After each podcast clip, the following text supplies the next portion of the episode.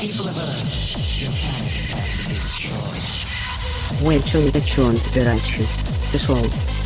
А по часть обул чё он спирачи тарес. Уэй, я рост, Адам той добром.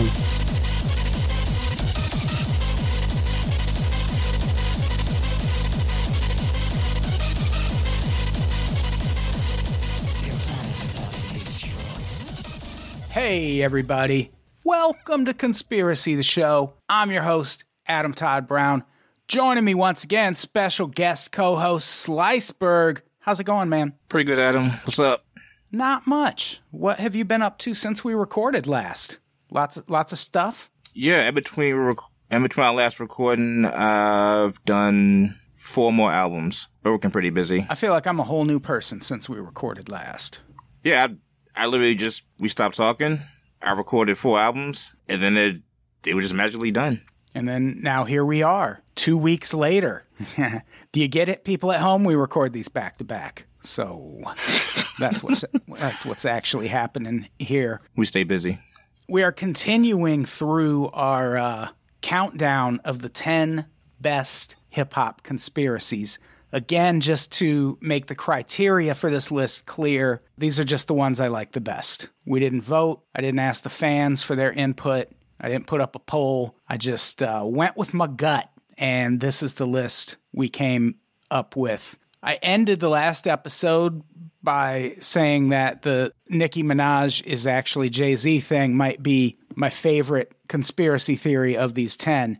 But this first one we're going to talk about might also be. Let me just lay it on you, people at home. Shakira and Pitbull predicted the disappearance of Malaysia Airlines flight MH370. That's a pretty wild claim right there. Hey, can you um when you say that when you go through editing this episode, can you add the dun dun dun? Yeah, I feel like I should.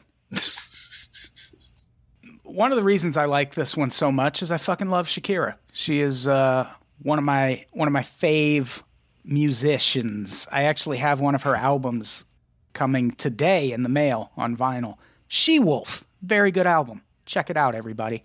Nice. But the song in question, it's a Pitbull song. Shakira is just on the chorus. She's completely innocent in all of this. Pitbull is the one saying all the inflammatory stuff. The song is called Get It Started, and I don't know if I've ever listened to an entire Pitbull song from beginning to end, so I was not familiar with this.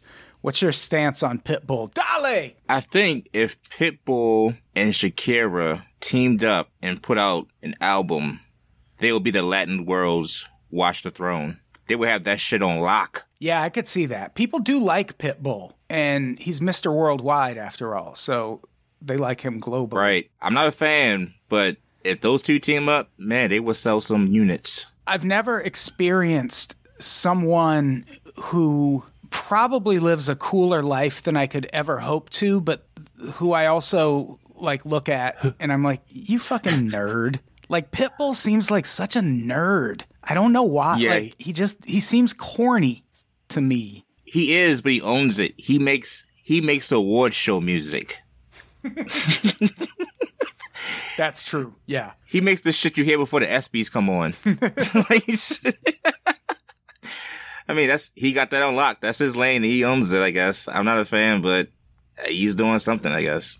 So this song with Shakira, it's called Get It Started, came out way back in 2012. So a couple years prior to the disappearance of that flight, which it's been a long time ago now. It's 2014. So hmm. 7 years, going on 7 years. In 2012, they put out this song. It includes lyrics like now it's off to Malaysia. So there's that. But that in and of itself is pretty meaningless. But then Pitbull adds stuff like two passports, three cities, two countries in a day, which sounds like a Pitbull line 100%. That's his life. Yeah, yeah, it's sure Mr. Worldwide again.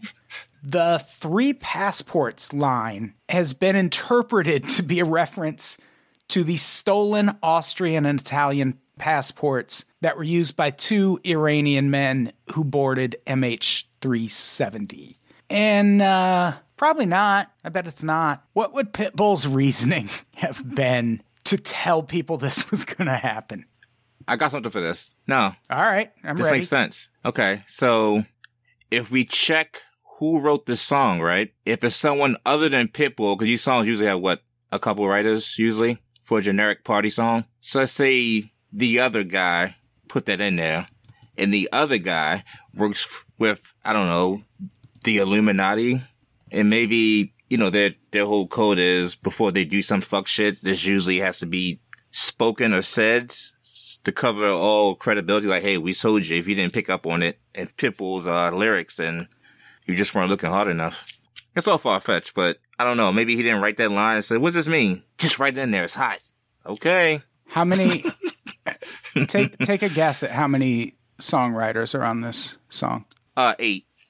It is actually eight. Yeah, Holy shit. Armando. Perez, who that is, uh, is that Pitbull? Is that his real name? I don't know. I think so.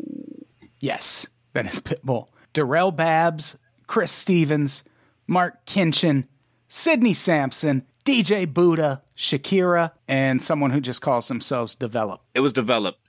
That's the guy. that was the one. At first, I wasn't sure, but when, you said develop, he developed the whole plan. Gotcha. Develop doesn't have a Wikipedia page. Very mysterious. There you go. He's the plant. Yeah, and some of those names, if there's samples on here, there's people might Oh, true. get songwriting credits, but still, who's developed? That sounds like AI or something. Mm-hmm. That's a company. so yeah, maybe they did it. Maybe they wrote that part. That's the uh the government offshoot. What if they were trying to be a whistleblower? We got to let people know this is going to happen, and I know just how to do it. Get Shakira and Pitbull in the room. Yeah, and get developed. Make sure he's he's got to be there. So there's also the three cities part of that line. That is claimed to represent the capital cities of Malaysia, China, and Vietnam. And I was confused about that. So I looked into that a little more. And one of the theories about flight MH370, well, this part's not a theory, it was a flight from Kuala Lumpur to Beijing. So there's your two capital cities. And one of the theories is that it was shot down over Vietnam. So that's the third capital in question. Hanoi, capital of Vietnam.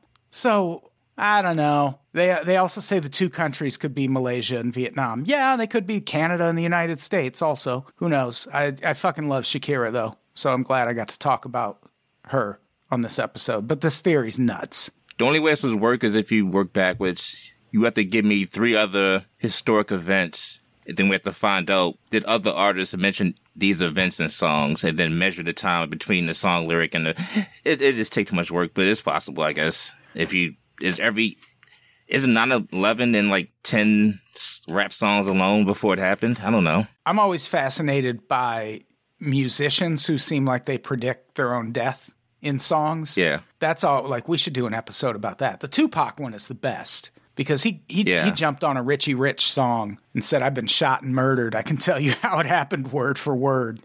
And people are like, "Why do people think Tupac's still alive?" Shit, that in the, the I Ain't Mad at Cha video alone, the intro. I mean, it's literally it's literally how it goes down Yeah. to a degree. Yeah, I didn't put it on the list, but Tupac is alive is actually kind of a compelling theory. Just because like witness protection is a thing, we know it exists. I just the only problem with that is no one really went to jail. I don't think Tupac like cooperated in any investigations, so who knows. Yeah. Elvis definitely though. Yeah. Man, that might be his own episode. The Tupac one alone. That's such a rabbit hole of shit with Tupac and Makaveli. Now we're getting into some classics. Yeah. We're getting into the top four. And this is an oldie but goodie. Jay Z and Beyonce are Illuminati.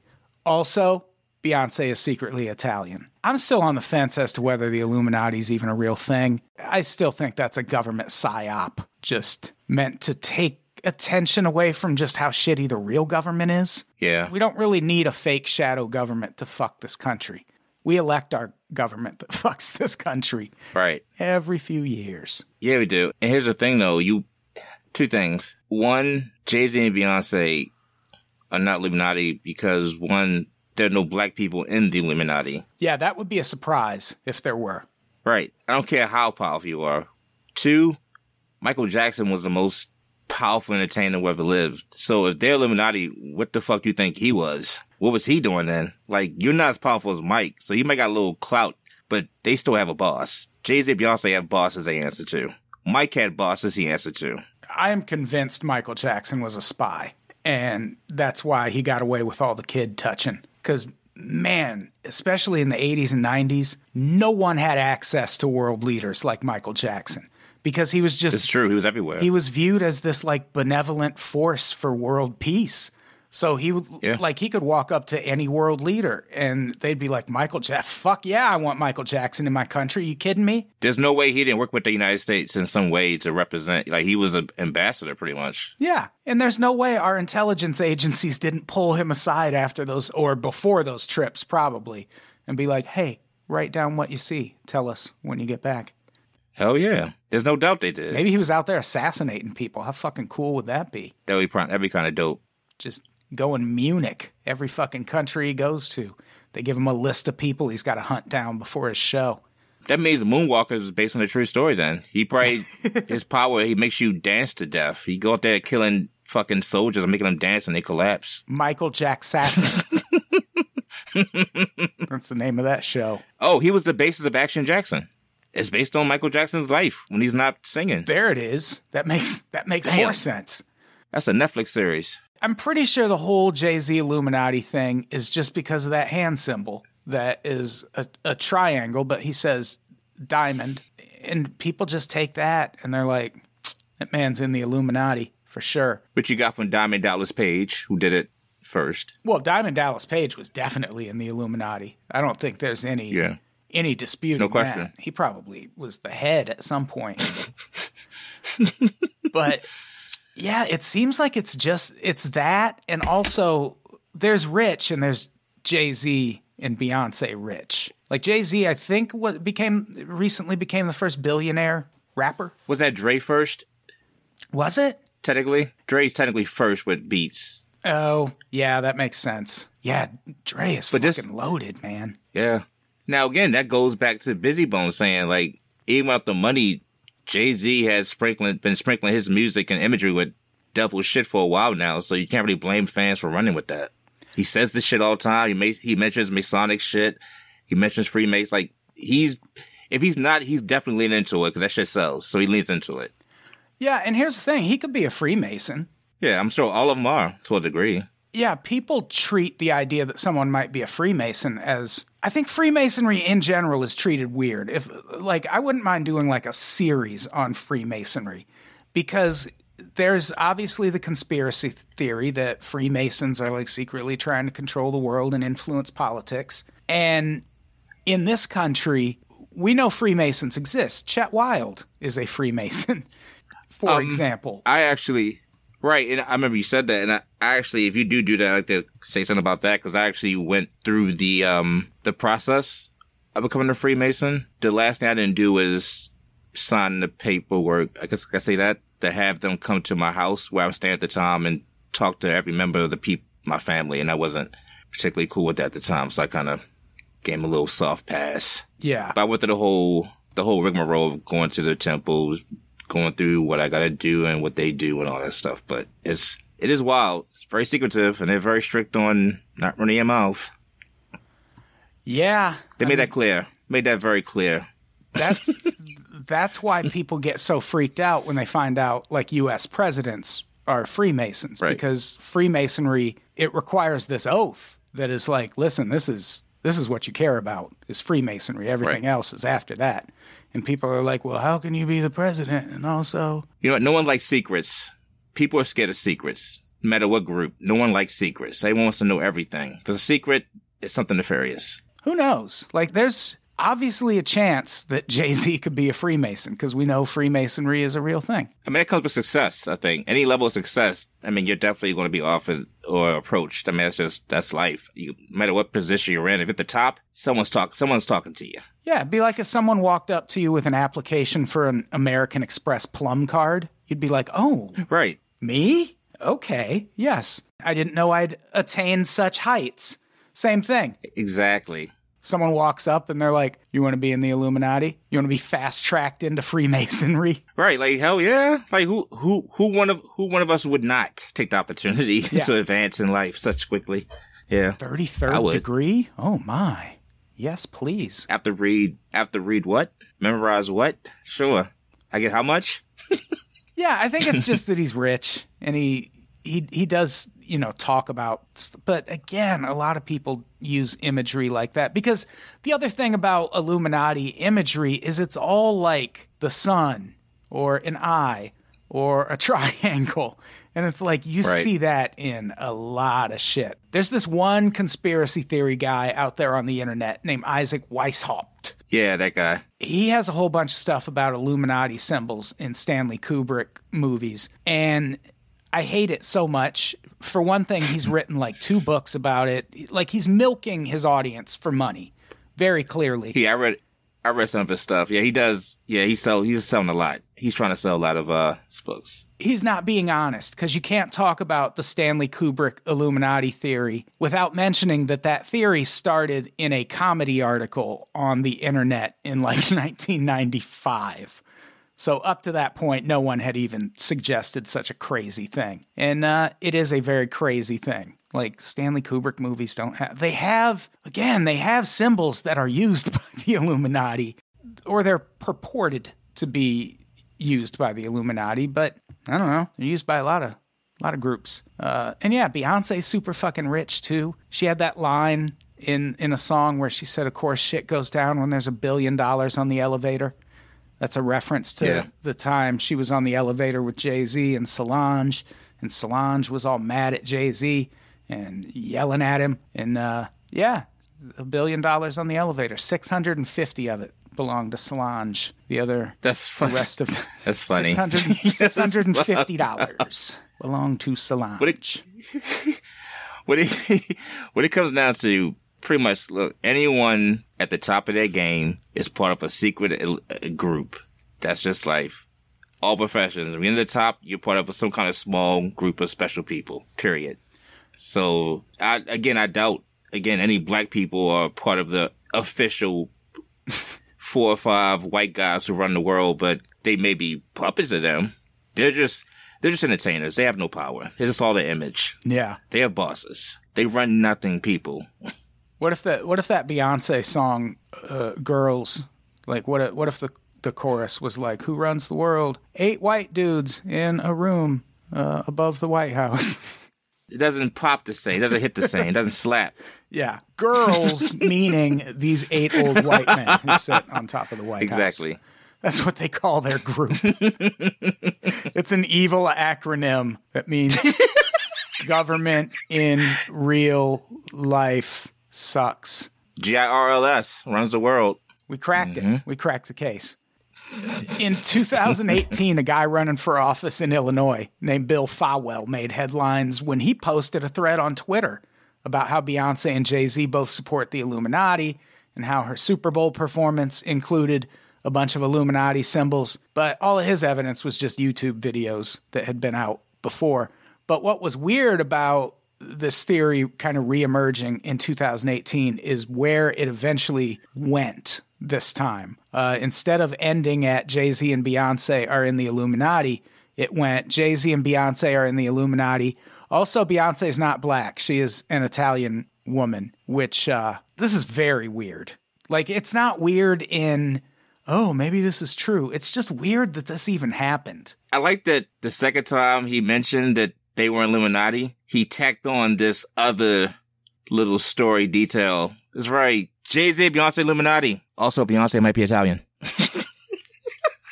it's so random. Like, is that? It's like one of these is true. And this rumor was started by a, uh, an Instagram user named JJW Webb, who just left a comment on someone's post. And this is what it said You know, Beyonce isn't black, but a dark Italian.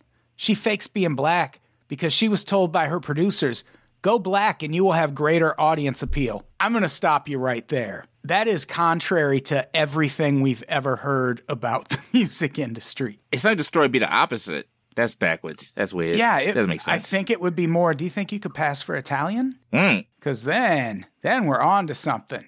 They're going to be a plus. Anyway, here's how here's how the rest of the, the quote goes. Her real name is Anne Marie Lastrassi. You will soon find out what I say is true. She, Beyonce, duped a lot of people. How embarrassed are you now? I can answer that. I'm not embarrassed at all. Like even if this turned out to be true, I, I didn't I didn't plan it. The songs still slap, even if she's Italian and not black what's really happening here is they're tying this to the Black Lives Matter movement and saying, well, Black Lives Matter is obviously fake. This person who pushes it so much is Italian. Here's the thing: wouldn't a real Beyonce have a more real Italian name? Like I don't know, like Beyonce. Like isn't her isn't her name more Beyonce? I don't know if I should do that voice, but wouldn't that be kind of more? That's a spicy Beyonce. Right. It just you kind of go with that name. If that was your, I don't know. Yeah. It just seems like that's weird. No. And here's the thing: Anne Marie Lastrassi was a real person, is a real person, and uh, she was interviewed by The Root.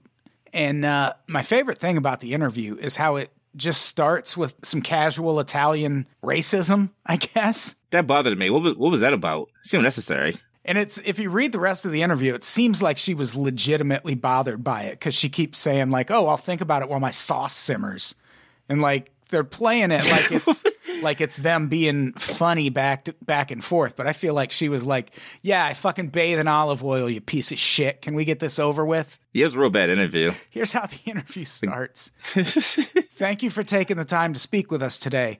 I'm sure you'd rather be slicing garlic cloves into liquid thin pieces for a squad of good fellas rather than talking about being mistaken for Beyonce. Can I say the interview should stop right there? Like, okay, I'm out of here. Like, what the fuck is this? what is? yeah, that is such a weird, weird way to start an interview. That's like someone asking me about, am I? I'm sorry to bother you from frying your chicken, but can you talk to me? That's bad. This was her response to that. Ha ha, very funny. In reality, I've yelled, he good, more than I've ever yelled, that's a spicy meatball, despite those stereotypes. And the rest of the interview is just her saying, I'm not Beyonce. I wish I was Beyonce. Beyonce is amazing. And also uh, just peppering it all with references to Italian food that seem like they are not being peppered in in a happy way. I feel her first response, she tried to play ball in a way like, I'll I'll play with you this one time, but let's move on from that. Yeah. But it, the fact they the guy just kept the interviewer just kept uh, picking. It's real condescending, like to the utmost degree. like, it's, what's the point? But I mean, good on them for tracking her down and doing the interview at least to uh, show that she's not Beyonce. But also, how do we know that? Did you interview Beyonce in the same room? The root? Did you did you hit her with the stereotypes leading into the questions? If not, how do you know who the, you're talking to? This was the root? Yeah. See, that's the problem. They're not as credible as Yahoo Sports. Should Shipping Yahoo Sports. yeah. Oh, I even forgot to mention the source for that first example, the Shakira and Pitbull thing, was from Yahoo Malaysia. Yahoo is the real Mr. Worldwide. If you said Yahoo Malaysia Sports, I would have lost it. it's all fucking cricket, whatever, soccer, whatever people play in Malaysia. I'm assuming those two things. so yeah, Anne Marie Lastrassi. She's very cute. Like it's got to be a little yeah. flattering that people look at you and go, mm, "You're actually Beyonce," but she doesn't look that much like Beyonce. They have like a similar skin tone and similar hair color, but beyond that, not really. Yeah, she's like an olive, like a olive skin Italian woman. Yeah, and she's also Beyonce. Right, a light skinned black woman. Yeah. so let's get off into another theory. Now we're really, really getting into the the big stuff. There's all sorts of directions we could have gone with this next one. Uh, who killed Notorious Big?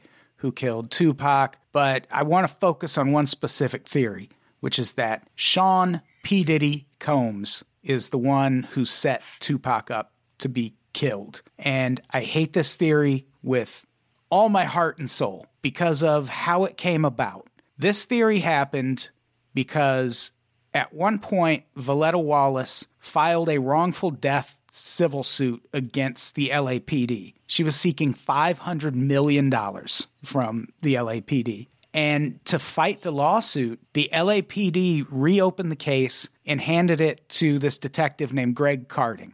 For one thing, I'm sure they definitely did not say, here, go investigate this in a way that exonerates us, please. They just said, hey, find what you can, I'm sure. And he comes back with a theory that Sean Combs put a $1 million hit out on Tupac and Suge Knight, both, and hired a Crip named Duane Keffe D. Davis to carry out the murders. And he claims Tupac was actually killed by Orlando Anderson because of they they pulled up on the wrong side of the car or something. That's the guy Tupac's entourage beat down in the lobby of the MGM Grand shortly before he died. And so after all that happened, Suge Knight put out a hit on Notorious Big, and that's why he died. And shortly after Kading came to these conclusions, and despite all of these shocking revelations, the LAPD just immediately stopped the investigation and dropped the case because now they had been exonerated by an investigation. And that kind of derailed Voletta Wallace's civil suit. And now there won't even be financial justice for her when it comes to the death of her son. One of the things that also makes me suspicious there were so many attempts to make the movie that eventually was City of Lies, which is about the other version of this theory, which is that the LAPD was very involved in the death of Notorious Big. But all of the attempts to make that movie failed. But this theory, the Greg Kading theory, was made into a USA Network TV series uh, before any version of the other story came out. Then, just like quietly this year, Starz added City of Lies to their lineup. So you can go see City of Lies now, and it presents the alternative theory to what happened to Notorious Big. And man, it's pretty compelling. It's a very convincing theory. It's also a theory that was put forth by a former LAPD detective. This is um, two words. How convenient. Yeah, that's that's what I hate about it. No one has questioned that part. That oh, you finally like you haven't come up with this theory at any other point after all these years because we're talking like 10 years after he died. You've had 10 years to look into this, and now you're just conveniently coming up with this theory that exonerates the LAPD entirely. It feels like they just came up with it just to just to get their name out from just to get them from um, from involved in a situation. They just kind of well, here's a theory. Yeah. This means we had nothing to do with it, and you know what? Both camps just kind of got rid of each other. It's over. Case closed. Open and shut case. Yeah, and they even in the USA series, they like bring up the other theory a little bit and they just focus on one very small part and try to like really play it down as not being as important as people make it out to be, which is that uh, one of the LAPD cops who was accused of being involved in this they raided his home and in his garage one he had a car that looked identical to the car that the shooters in the notorious big case were in. It was a dark green chevy impala. He also had a bunch of walkie talkies which they think that's how the killers communicated was via walkie talkie and he had a shrine to tupac in his garage. And all of that is treated as completely inconsequential in the USA series. And Wow. like if you look into there's like books if you don't want to watch City of Lies cuz you like uh, hate Johnny Depp or whatever. there's books about the theory. There's a lot out there. It's Russell Poole's theory, who was another and or LAPD detective. That's the first theory I heard. Yeah, he's the one that landed on the theory that Notorious Big was killed by LAPD officers who were also doing security work for Death Row Records and who were also members of the Bloods themselves.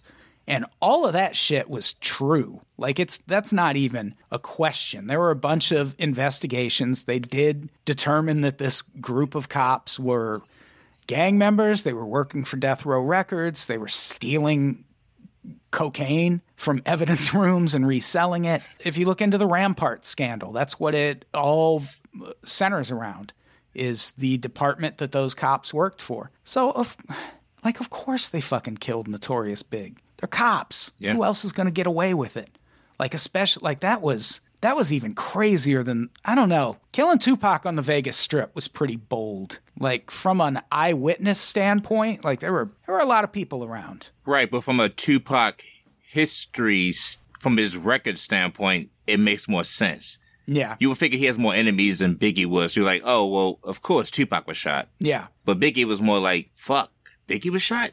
I didn't expect that when it happened. Like I Yeah. you kind of felt like Tupac. Like he had been shot a bunch of times before that. Right. It was pretty clear someone was after Tupac and they got him. But Notorious Big, I had thought at best he was going to die of a heart attack at like 29. I mean, he probably would have lived longer than that. Yeah. You think he would have lost weight? Yes, I think, but in the in the early 2000s, he probably would have gotten to the fad of fat rappers trying to slim down for the new the millennium. Yeah. Being big is no good no more. I mean, after Big Pun died, that had to send shockwaves through the fat rapper industry. You're right. Had he had lived through Big Pun's death, then he would have lost a lot of weight. Yeah. Did you ever see pictures of Big Pun before he gained all that weight? He was Yeah, hold it like yeah. He was Yeah. He was he looked like a fucking NFL lineman, but one who is just like all muscle instead of fat. Like it, it was crazy. It's like a different person. All right. So yeah, I don't think Diddy I, I just don't see that for him. Like I've always taken like Sean Combs is a great businessman, but in terms of an entertainer, he's one of those people who can do everything, just he doesn't do any of it great. I mean, he doesn't write his own rhymes, but he can deliver them adequately. Uh, he can dance. I think he dancing might be the thing he's best at. like That's the only thing he does. Yeah. He's as a producer, he's good at picking songs to just play in their entirety while people rap over them. But also, Yeah, he does. He doesn't make the beats himself. Like he has a production team. Like he doesn't himself. yeah, and it was that way like the music. really early on. Like it's not like he was like Dr. Dre who produced all of his own shit for years and then then eventually got a production team. Like Right. I think Puff Daddy had one pretty much immediately. And, Always. and I just don't see him being the kind of guy who would be criminal minded enough to like put a hit out on someone. I mean, yeah, he beat Steve Stoute with a champagne bottle. Remember that? yeah. That was crazy. And I think it was because they had him uh, nailed to a cross in the Nas video for Hate Me Now. Yeah. He thought it was disrespectful to Jesus. So he went and did the Christian thing and beat Steve Stoute with a champagne bottle and broke his arm. It's what Jesus would have wanted. Oh yeah. Imagine trying to live that down if you're Steve Stoute. Of all the people to get beat by. It's like when Axl Rose got punched by Tommy Hilfiger, which is still Oh one, shit. still one of the funniest stories I've ever heard in my life. was it because he started the rumor that Hilfiger was associated with the KKK? No, but there were those rumors. Yeah, he was like talking shit to Tommy Hilfiger's girlfriend. And Tommy Hilfiger was like, telling you, dude, stop. You're going to get punched by Tommy Hilfiger if you don't. And sure enough, Wow. Axl Rose got punched by Tommy Hilfiger. And I don't think he punched him back, which is because it would be one thing if the story was, man, Axl Rose got punched by Tommy Hilfiger. And then Axl Rose broke Tommy Hilfiger's back over a barroom table. That would be one thing. But it's nope. Just Right. Axl Rose got punched and then probably just ran out of the room embarrassed. Jeez, you can't get punched by Tommy Hilfiger. Not not a good look. That is not rock and roll. So let's talk about another. This is another big one. Suge Knight killed Easy E with an AIDS needle. This all comes down to that Jimmy Kimmel interview that Suge Knight gave. But just to give people some background, if you're not super familiar with the death of Easy E, on March 17th, 1995, he announced to the world that he had AIDS. March 26th, he was dead. So nine days later, it was about a month after he initially found out that he had AIDS, full blown AIDS. So he died pretty quick. And that's one of the reasons some people around him believe he might have been murdered. That and the fact that he showed no signs or symptoms, like until right up before he died, which is weird for someone with full blown AIDS. Now, what's the question here? Is the question that Suge Knight killed Easy E, or is that Easy E was somehow that his death itself is conspiracy? I, I think it's both. there's definitely a conspiracy or a belief among people who were kind of close to him that something happened. Like he didn't just naturally die of AIDS, he was targeted by someone and killed. Let me read this long ass quote. It's from a rapper named B.G. Knocc Out, who is uh, featured on like the Easy E solo albums that came out after he left NWA, which are just like universally fucking terrible. When he's dissing Dre, that was Yeah. a team when he was dissing Dre. He was hanging with them. Yeah, the the song "Real Muthaphuckkin G's" is about Yes. Dr. Dre, and B.G. Knocc Out was one of the other rappers on that. And uh, this is a quote from him. It's it's kind of long, so bear with me. But this basically runs down the theory. I believe in my heart somebody did something to Eric, whether it was Jerry, whether it was Tomica. I have yet to really know the truth about it. But for a person to have full blown AIDS that quickly is suspicious. My little brother, his father died from full blown AIDS, from sharing a needle because he was an addict. Now, I saw this man go through these stages from HIV to full blown AIDS. And when you get a cold, any little thing like that, your whole immune system shuts down. So you have to go into the hospital just to recover. Now, to be around Eric for the last three years of his life, and he never had an episode like this, never, ever, something is strange. Something is real odd. And then you're going to come out and tell me when the man goes in there for bronchitis, he comes out and you tell me this man had full blown AIDS. And we've been to New York, we've been to Chicago in below zero weather. He never got sick. He never had an episode. Like, come on, bruh. Who are you kidding? So that's one part of it is that uh, no matter who did it, someone actually killed Easy E as opposed to him dying of AIDS naturally. I always believed that Eazy that something did happen with, but I was always under to understand that it happened when he went to the White House. Oh, maybe. He shouldn't have had dinner with the president. Yeah, because I, I remember a lot of his people were talking about that they told him to not to turn down the invitation, but he was so proud that he was invited. He went. I've always suspe- suspected that when he went to that trip, something went down in that White House. That could be too. I mean, if our next theory is correct, uh, I could see the government having a vested interest in keeping death row records financially solvent by killing Eazy. But uh, He might have some aged soup. yeah, but we're that's a little foreshadowing. We'll get to that one.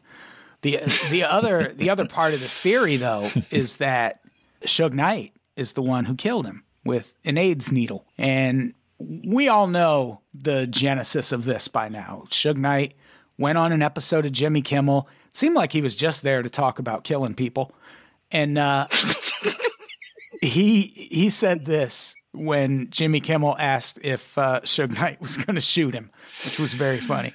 He said, uh, "See, technology is so high, so if you shoot somebody." You go to jail forever. You don't want to go to jail forever. They have a new thing out. They have this stuff they call, they get blood from somebody with AIDS and they shoot you with it. That's a slow death. The Eazy thing. You know what I mean? For one thing, it wasn't a slow death. So Suge Knight got that part wrong. Eazy he died pretty quick. But I don't know. On the one hand, it's like, God damn, Suge. That is bold. But also, it's almost too bold. Like, I, I don't know if you'd go on TV and be like, Easy E? Yeah, yeah, yeah. I stuck him uh, with an AIDS needle. Uh, I we were both at uh, you know the the Chili's there in Torrance, and I just happened to see him in line. I had the AIDS needle on me, and boop. I don't think Suge Knight would admit to that. Now, you say he was. So, John Leguizamo was also there. and He was uh, promoting a movie, and like you said, Suge was there promoting his latest murder.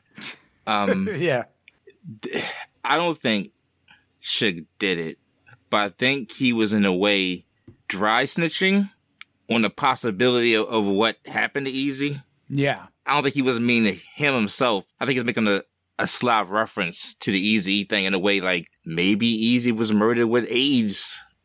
Like I don't, I don't know. It's how you take it, but I don't think he himself would mention that that he killed Eazy. yeah. I, I just I It's all how you how you take it, I guess.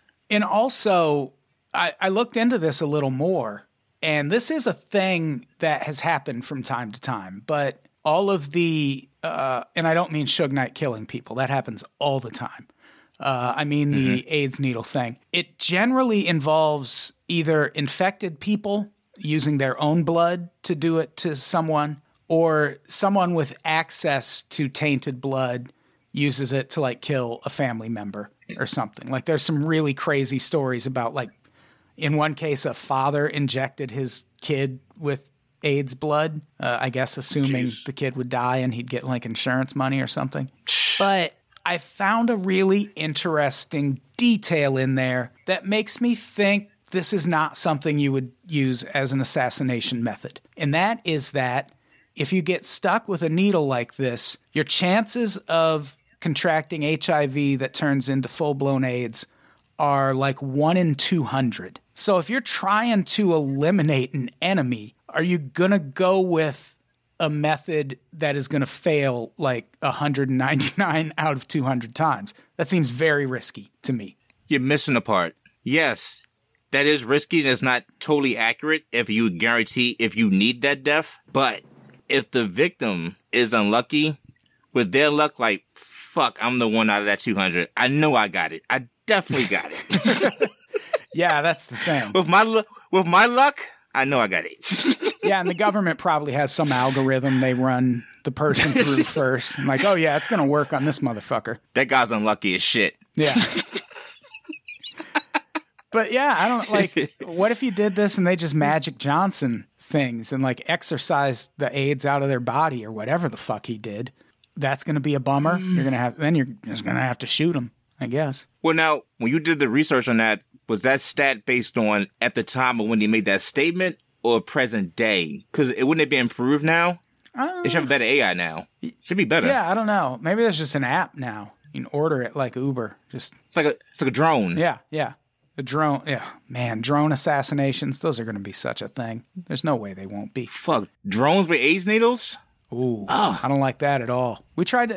Uh, Yeah. we i'm sure the american uh, i'm sure the american government wasn't involved at all but someone tried to kill maduro with drone bombs in venezuela there's video of him just Wow. looking up at them like what the fuck is this and then they don't kill anyone they failed so Wow.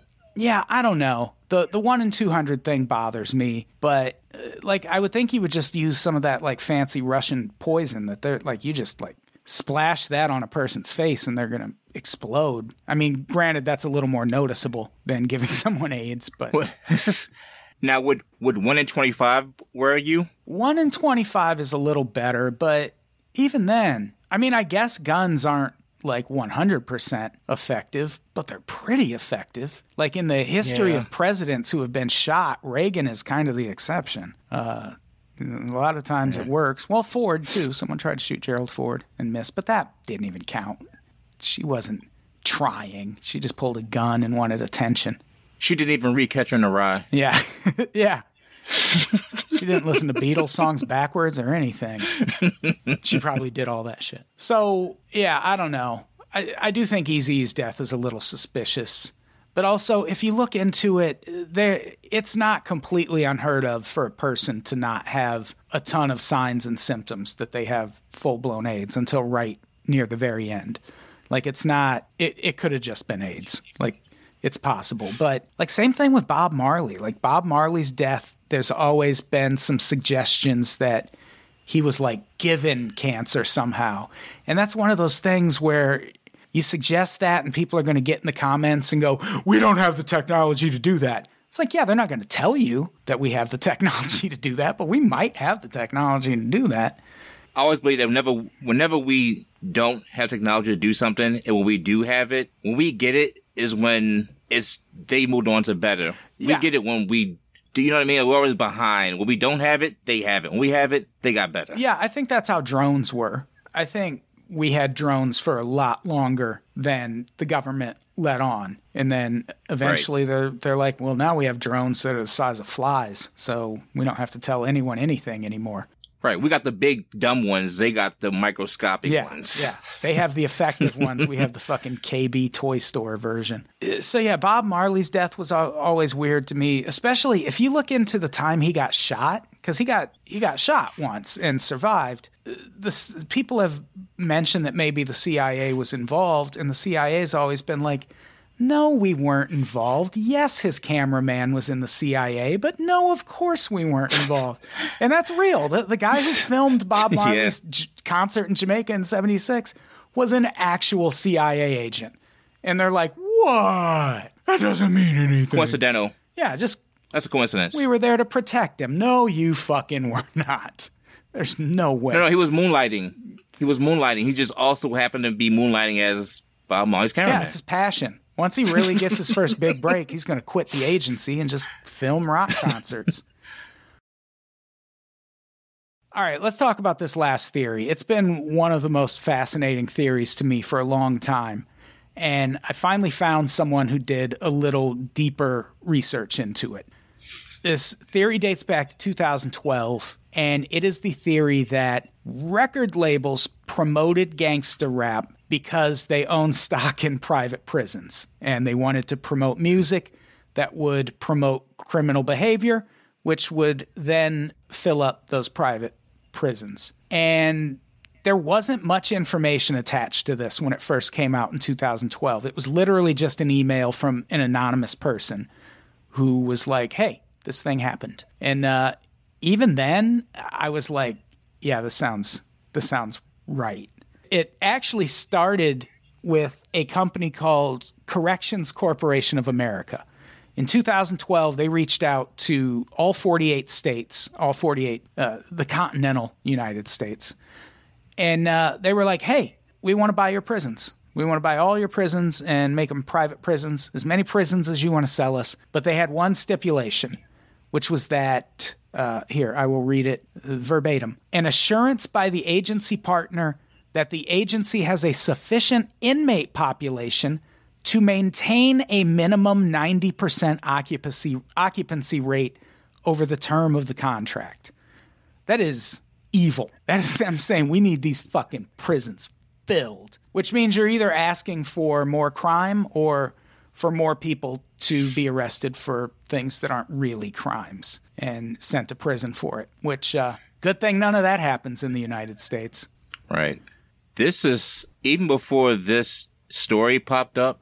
This argument was always something that was discussed even in the black community. Like this is this is like barbershop talk. Like this is some this is the shit our our uncles and cousins told us about because they're the ones you know who saw hip hop go from the daisy age just kind of take a big step backwards into just black on black violence. Music went from peaceful hip hop to just kind of get it just went the other other way, and that that spread like wildfire. So we were already kind of warned. We were kids that this was going to happen. And it, it's not just that it went from peaceful rap, it was like black empowerment rap. Like that's what like the Jungle Brothers were all about that, and they were fucking huge. That's where a tribe called Quest Yeah. comes from. Native tongues and all. Yeah, that was what was happening in rap at the time was it it wasn't just that the general vibe of the music was like uplifting and positive, but people were teaming up. Like there weren't these like you would have beef, like rappers would have problems with each other, but it would be shit like LL Cool J and Kool Moe Dee where they would just release songs and then you see a picture of them in Word Up magazine like shaking hands and shit. And they're like, it's just music. It was always one on one. Yeah. It was always one on one, and it were outliers, and it wasn't really crews. It was just one rapper, another rapper. They said their piece, and you you moved on. Yeah, and it, most of the conflict was about, uh, well, who's the better rapper? And you're ripping off my style. Like it was shit like that. It was never, well, I'm gonna, I'm gonna fucking shoot you. Like you're gonna get murdered over this. Right. Like it never felt like it was gonna get to that point back then. And yeah, then gangster rap happened, and it just shut all that shit down. Like Tribe Called Quest did fine. Like they they survived it pretty well, but only until like 98. But mm-hmm. like Public Enemy, I feel like Public Enemy overnight went from the most revered group in rap to like an afterthought. Because if you You're right. if you listen to the Muse Sick-n-Hour Mess Age album, which being Public Enemy, it's spelled very weird, but I'm sure if you just Google it that way, it'll come up it fucking rules. It's a great album. It might be my favorite Public Enemy album, but it wasn't G Funk. Like it wasn't slow. You couldn't like listen to it in your car and vibe out with with a with a blunt. And it was like anti was too bomb- drugs and shit. And Yeah. man, people hated it. It was too bombastic too at the time. You're right. It was like it was too. Everything was chill at that time. You're right. So that was it was too fast, too busy, Yeah, it's it's too loud. it's one of their wildest albums in terms of production, but that was ah, that like people need to dig into Public Enemy's output after those first 3 albums because they've been a very interesting group this whole time. They've been putting out albums the whole time. They're mostly really good. And yeah, that was their whole vibe was uh, these songs are chaos. Like the first Ice Cube album was produced by uh, the Bomb Squad, who produced uh, most of the Public Enemy stuff, and that's why his album sounds nothing like any other West Coast rap album at the time, and none that came after it. Because even that, if you're thinking about the government, like what did we eventually get out of gangster rap? We got East Coast versus West Coast, and people were like getting shot and killed. Like Tupac and Notorious Big aren't the only people who died in that. Like one of, Yeah. uh, uh, I think it was a Bad Boy Records employee got like beat to death over that shit. And so now think about Ice Cube teaming up with the Bomb Squad. That's the exact opposite of that. Like that's not what this government wants. They don't want uh, like we've seen time and time again. This government doesn't want black people organizing in any way that could become like a nationwide thing. And that's where rap music was Nope. headed. Like it was absolutely headed there. And then along came gangster rap and it was all done. And for that to have worked, there almost had to be some agreement among record labels where they were like, okay, well, we're just not going to promote any other kind of rap for a while. And that is what it became. Like Def Jam Records, like remember Boss? The yeah. like she was like one of Def Jam's biggest acts for a while. She sucked. And it was like and like but they pushed her though. yeah, You're they pushed the shit out of her and did not promote Public Enemy at all after that. I don't know how many albums Public Enemy even had on Def Jam after that. That fourth one was on Def Jam, but beyond that, I don't even know. And uh, yeah, maybe it was because of this meeting. And what I like about this particular article I found is someone did actually dive into these connections. And it's like you still can't prove that this happened, but these connections are weird. I'll link to this article. In 2013, someone writing under the name Homeboy Sandman, which that was such a big mistake people made in like the 2000s and 2010s, I was writing under like quirky aliases because now it's like, who the fuck are you? I would love to interview you, but who the fuck are you, Homeboy Sandman? Am I gonna like? He's Right. probably Isn't- on Twitter still using that name, but who knows? Uh, what I'm saying is I didn't check. But we'll link to the article. and these connections he comes up are actually pretty compelling. The first thing to consider is that according to a PBS Frontline investigation, 90% of what Americans read, watch, and listen to is controlled by six media companies. And this was 2013, so that's probably an even smaller number now. But either way, with a group that small, it wouldn't be that hard to con- to coordinate something like this. Like there's still going to be independent labels who are putting out backpack rap and shit, but for the most part, you're going to have most of the country covered if you just get those six uh, controlling entities in the room and go, "Here's what we're doing. Uh, you all have to do it," or my friend in the CIA with the camera is going to shoot you with that camera. I know you think that's not possible, but we have gun cameras now. And you said it earlier, the world is ran by G I R L S S. That's six letters. Yes, the girls. Yeah. Those are the girls. Yeah, this is this. The girls came to this meeting. They they rolled up and uh, they told all these record execs, "You have to push gangster rap." And so there's that part where there's just this very small group of people that control most of the media in the United States, and it's still that way.